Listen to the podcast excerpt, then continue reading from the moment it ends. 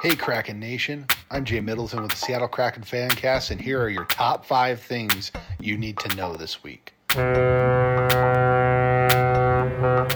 On Saturday, the Kraken lost to Philly 3-2, and tonight the Kraken lost to New Jersey 3-1. The Kraken continue to face the Islanders tomorrow and the Bruins on Thursday. The Kraken have 52 points in the standings and currently sit 6th in the Pacific Division. Last Wednesday, the Kraken recalled defenseman Riker Evans from Coachella Valley. And lastly, the rumor mill is spinning right now as two Kraken forwards seem to be generating interest in trades. Will Jordan Eberle or Alex Weinberg be traded before the March 8th deadline? Only time will tell. And that's your top 5 things for the Seattle Kraken news this week.